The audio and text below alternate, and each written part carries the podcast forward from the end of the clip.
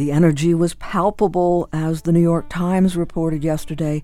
Charlene Lass had rushed home from her work as a nurse to Bowie, Maryland, after her 12 hour shift at Johns Hopkins Hospital. Amy Smith, a nurse practitioner at Northwell Urgent Care in New York, was keyed up after a full day at work, and Aliki Argyropoulos, a registered nurse, put aside her exam studies. Why? For what? For an ancient Greek text, the great Greek tragedy, Antigone, with its poetic power, for its rhyme and meter.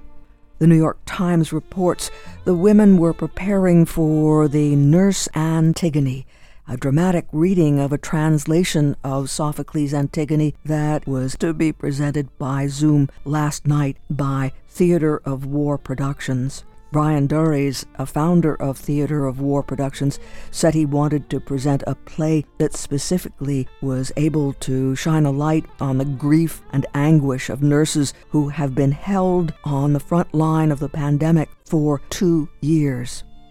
It's a play about not being able to live up to your own standards of care and about deferred grief, which I think is the moral injury of the pandemic, Doerries explained.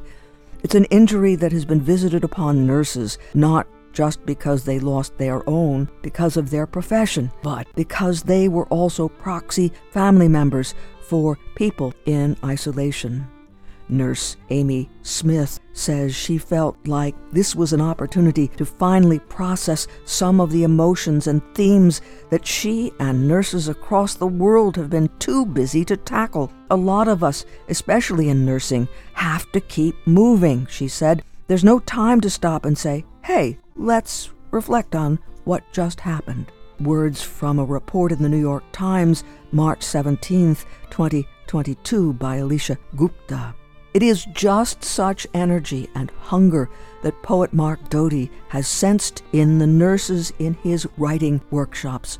As he tells us, in about 1978, I was teaching composition at a community college in Des Moines, Iowa, and I noticed that the students in my expository writing classes who were most invested, those who really understood that the writing process was useful to them as human beings, who weren't just doing it for a grade, who realized something important happened to them when they wrote.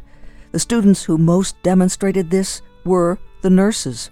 I was so impressed by the level of urgency and investment in their work, and I thought it had to do with living every day in conditions which, for most of us, would be a crisis, being up against the limits of mortality, of human frailty, and how intense those moments are for their patients and families, and for their fellow professionals who were working with them. That told me something about the uses of writing, that for people who are in that kind of position, First of all, they are able to write with a real sense of necessity, which communicates itself to the reader. Their writing really did something important for them, too. It gave them a space and a place to concretize their thoughts, to put it on paper, and to shape it more clearly. I think the more we articulate what we feel and what we think, the more real we become to ourselves. Words of award winning poet Mark Doty in an interview with Hospital Drive from the University of Virginia. Mark Doty is a distinguished poet and essayist, and he is author of nine books of poetry, including Deep Lane from 2015, Fire to Fire, new and selected poems which won the 2008 National Book Award, My Alexandria, winner of the Los Angeles Times Book Prize, the National Book Critics Circle Award, and the T.S. Eliot Prize in the UK. He is also the author of four memoirs the New York Times best-selling What is the Grass, and that has to do with Walt Whitman's poetry, Dog Years, Firebird, and Heaven's Coast, as well as a book about craft and criticism, The Art of Description, World into Word. Doty has received two NEA fellowships, Guggenheim and Rockefeller Foundation fellowships, a Lila Wallace Reader's Digest Award, and so many other instances of recognition of his talents. He will be visiting the Wyoming Valley as a guest of King's College in Wilkes-Barre for a public reading and book signing on March 24th at 7:30 p.m. in the Burke Auditorium on the King's College campus. He will spend time teaching an afternoon workshop for the program's writing students and he will have that book signing and reading and the reading is at 7:30 and free and open to the public. We had a chance to speak by phone with Mark Doty about the power of writing in distressing times. What happens to us when there is continual loss is that they're just a chance finish with one grief. You know, you don't come to the end before the next thing is facing you. And that must have been the case for people with the the coal mining situation. It's certainly been the case with several pandemics, and it's, I guess, the case again, I suppose, with those who feel really personally connected to Ukraine. And even if you're not personally connected, you know, here we are confronting those awful images and just feeling so powerless. So I understand. I think that if you're not able to dwell with your grief because you're going on to the next thing that must be done in the face of tragedy, it becomes a very difficult burden to carry. You talk so well about if nothing else, in the face of it, we can at least have language to work with. It's one thing we have some control over, you know, are the words that you choose to try to name your experience and try to give some shape to it. And even though language is a very ordinary medium, this is the thing you use to order lunch, you know, or to say hello to the cashier at the grocery store. It is a medium of such incredible power because it defines the edges of things. It, it changes our point of view. My friend Jane Hirshfield, who's a marvelous poet, calls lyric poetry a technology of shift. And what she means by that is, is, this is a means of shifting your point of view, of seeing something a little differently. And that is uh, something that is of remarkable power. If you can learn to look at your own experience and look at the experience of others and see it with a clearer sight, a revised sight, a kind of sight. It's one of the things that I really cherish about being a poet. It's an opportunity to create new sorts of vision for myself and hopefully for others as well lemons. Do we see lemons in the same way after you've taken us through lemons? Thank you. You know, I have a wonderful friend, a painter named Richard Baker, who he was a still life painter, and I didn't know one summer that he was reading the book, and then I went to his show in the fall of his recent work, and here was lemon peel after lemon peel coming from martini glasses. And he had really taken that language to heart. I, I was so fascinated by the bravura ways that Dutch still life painters in the 17th century represented lemons. You know, they would they would do that wonderful thing where you run a paring knife all the way around the fruit, and so you have this hanging spiral with light passing through it, and you see both the transparent parts and the the white, more translucent parts uh, that are a little thicker. It's just a, a real way to show off for a painter. It's a wonderful gesture. It's a celebration of something about life, too, about look how complex the world is. Look how much we can see. That's what you help us to see. You have described grieving and mourning and going without being oriented in the world. And yet you can write about lemon peels and help us see that it doesn't end at the abyss. It doesn't. And, and you know, here's, I think, for me, the, the, the trick to managing any of this, and I don't mean to say that I am good at grieving because who is? I've been knocked flat before and will be again. But if you shut down one feeling, if you say, I will not face my grief, I will not face this sorrow, you wind up shutting down all of them to some degree. You know, you, you can't selectively edit out emotion. So that means if we're really going to be participants in our lives, if we're really going to experience the world, we have to be willing to be sorrowful. We have to be willing to experience the depth of loss and, and, the great misery of loss.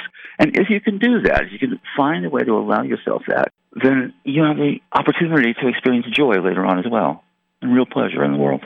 You write mm-hmm. so beautifully about that moment in St. John the Divine when you approach the altar that's dedicated to those who have lost mm-hmm. their lives in the AIDS epidemic and right. how you didn't realize that that's what you needed at that moment and you sat on the stone.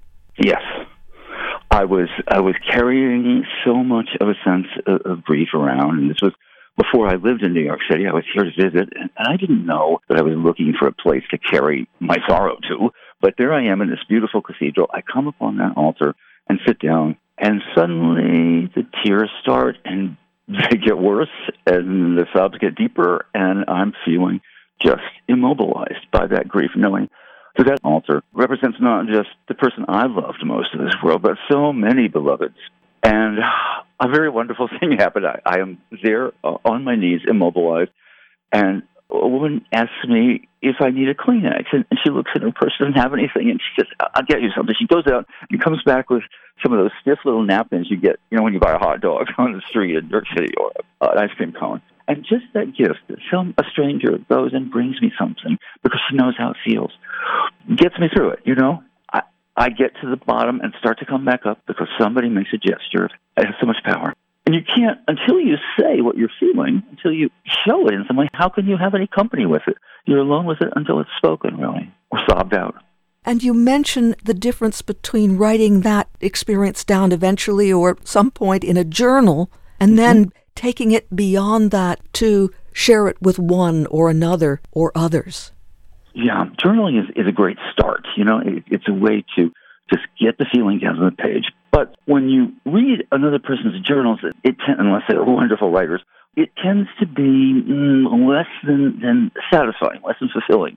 And that's because in a journal, you're speaking to yourself. It's not the same thing as speaking to the world or, or one other because why bother to make it, to say it exactly right? Why bother to make it beautiful if it's only for you? To my mind, all good writing, fine writing, implies an audience. You know, you think about poets like Emily Dickinson who had such small audiences and yet had the most consummate degree of craft. She knew that people would read those poems. You know, when Walt Whitman published his first edition of Leaves of Grass in 1855, and apparently sold no copies at all, he published a second edition a year later. And he did that because he knew that that work would reach someone, he, or hoped it would, hoped with all his heart it would. So that kind of faith leads one to make one's work as strong and as clear as you can, to create experience for others, because real writing is, a gift. You know, it's something you give to someone else so that they can hold it too, so they can see who you are. So writing in a journal, frankly, just makes me tired. I feel like, okay, I let off a lot of steam. Writing for someone is something else entirely because it makes me feel I've made a shape around a particular part of my experience. And now I can stand back from it and see it, and others can stand and see it as well, if I'm lucky. But you've also observed as you've gone along that as your experience has changed and as your life and world has changed, then your way of creating poems has changed as well. Yeah, it, you know, I yeah, I live a different life. And when I first started writing poetry, and I saw that nobody was paying any attention at all, which is pretty much true. You know, I would send things out to magazines, and they'd come back, and and now and then an editor would take something, but I didn't feel a sense of anybody looking over my shoulder. And uh, it was about when I published my third book of poems that things changed, and I began to have a much wider audience, and that was a whole new feeling. You know, well, somebody will be reading this and will be taking it seriously in, in a couple of different ways. One would be, you know, the other artists and literary critics who would be taking it seriously. But more importantly to me were the audience members who were making use of what I had to say, it was in some way important in their lives. So my book, Heaven's Coast, was published um, just about a year after protease inhibitors had been developed, the first treatment for HIV, which would allow people to live much longer lives. And it was a remarkable moment because all of the people who had been working so hard, giving their lives to caring for others, caring for the ill and the dying, suddenly breathed a big sigh of relief and then felt completely numb because we had been so utterly obsessed, given ourselves over to taking care of people in a deep, deep crisis. And the book came out about a year into that numbness. It was a remarkable experience for me. I remember going to read at the San Francisco Book Fair, which was held in a big auditorium, and giving a reading uh, to lots of people, then standing in line to sign books, and looking up at some point and realizing the line went way back towards the back of the hall because so many people were there holding copies of this and wanting to talk to me. And they wanted to talk because this was something that tapped into such unspoken grief. They had been carrying such burdens for so long, and suddenly they weren't carrying them, and now it was possible to feel. Now it was possible not to be waiting for the next crisis, but to really pay attention to how it felt to be in that position. And the book spoke to them in that way.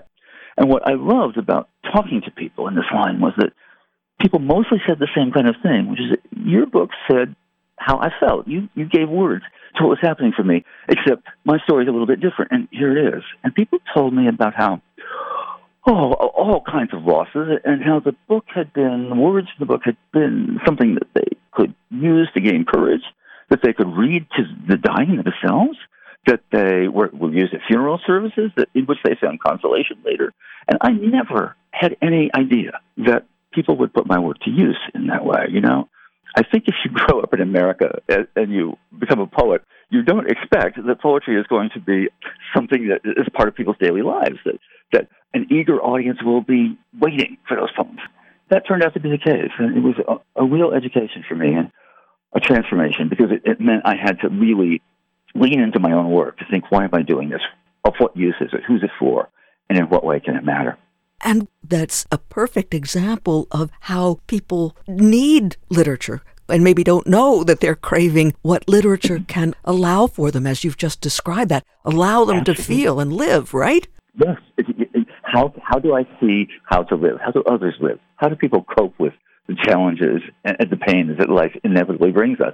And I don't think we can know that except through literature. It's our chance to arrive at different kinds of empathy and understanding, to feel something of what it's like to be in somebody else's skin. And right now, when we're focused so on Ukraine and Russia, we know about the Samizdat and all those important authors and the way that literature was circulated surreptitiously because it was so important in Central Europe. Absolutely. And we know about about the, the history and the behavior of tyrants and bullies.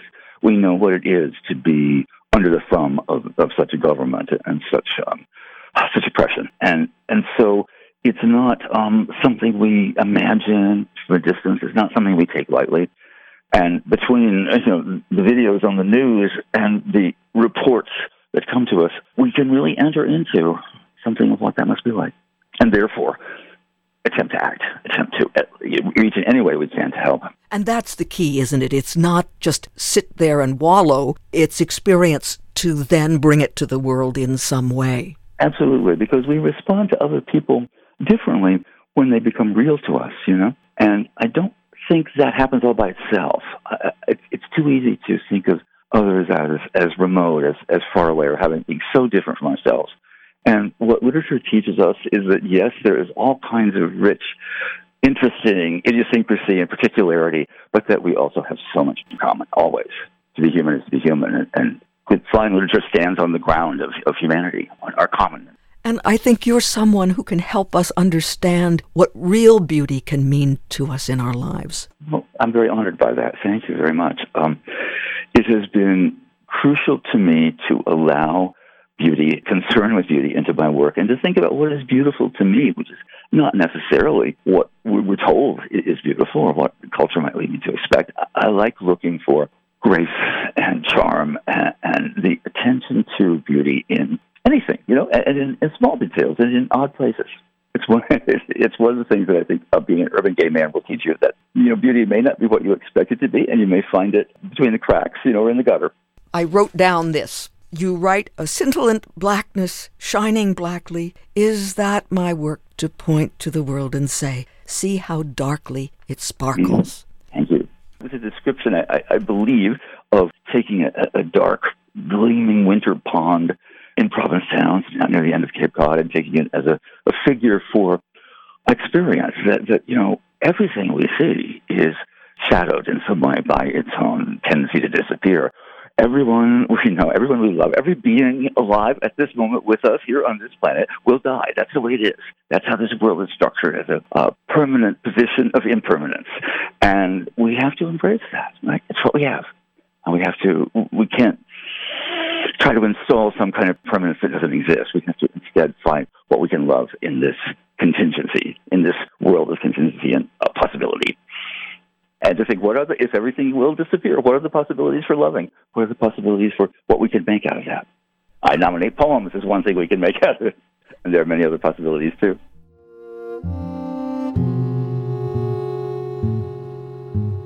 The distinguished poet and essayist Mark Doty.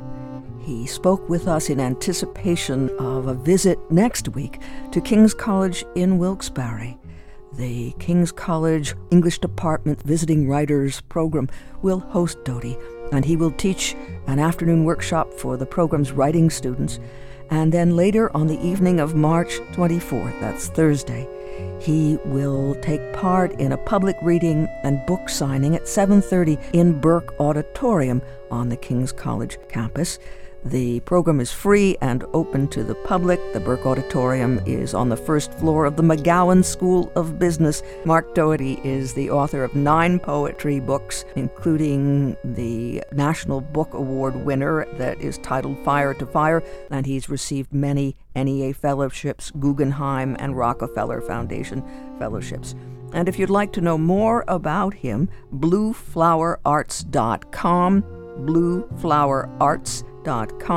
And for more information about King's, its writing program, and the visit of Mark Doty to King's College, kings.edu, kings.edu.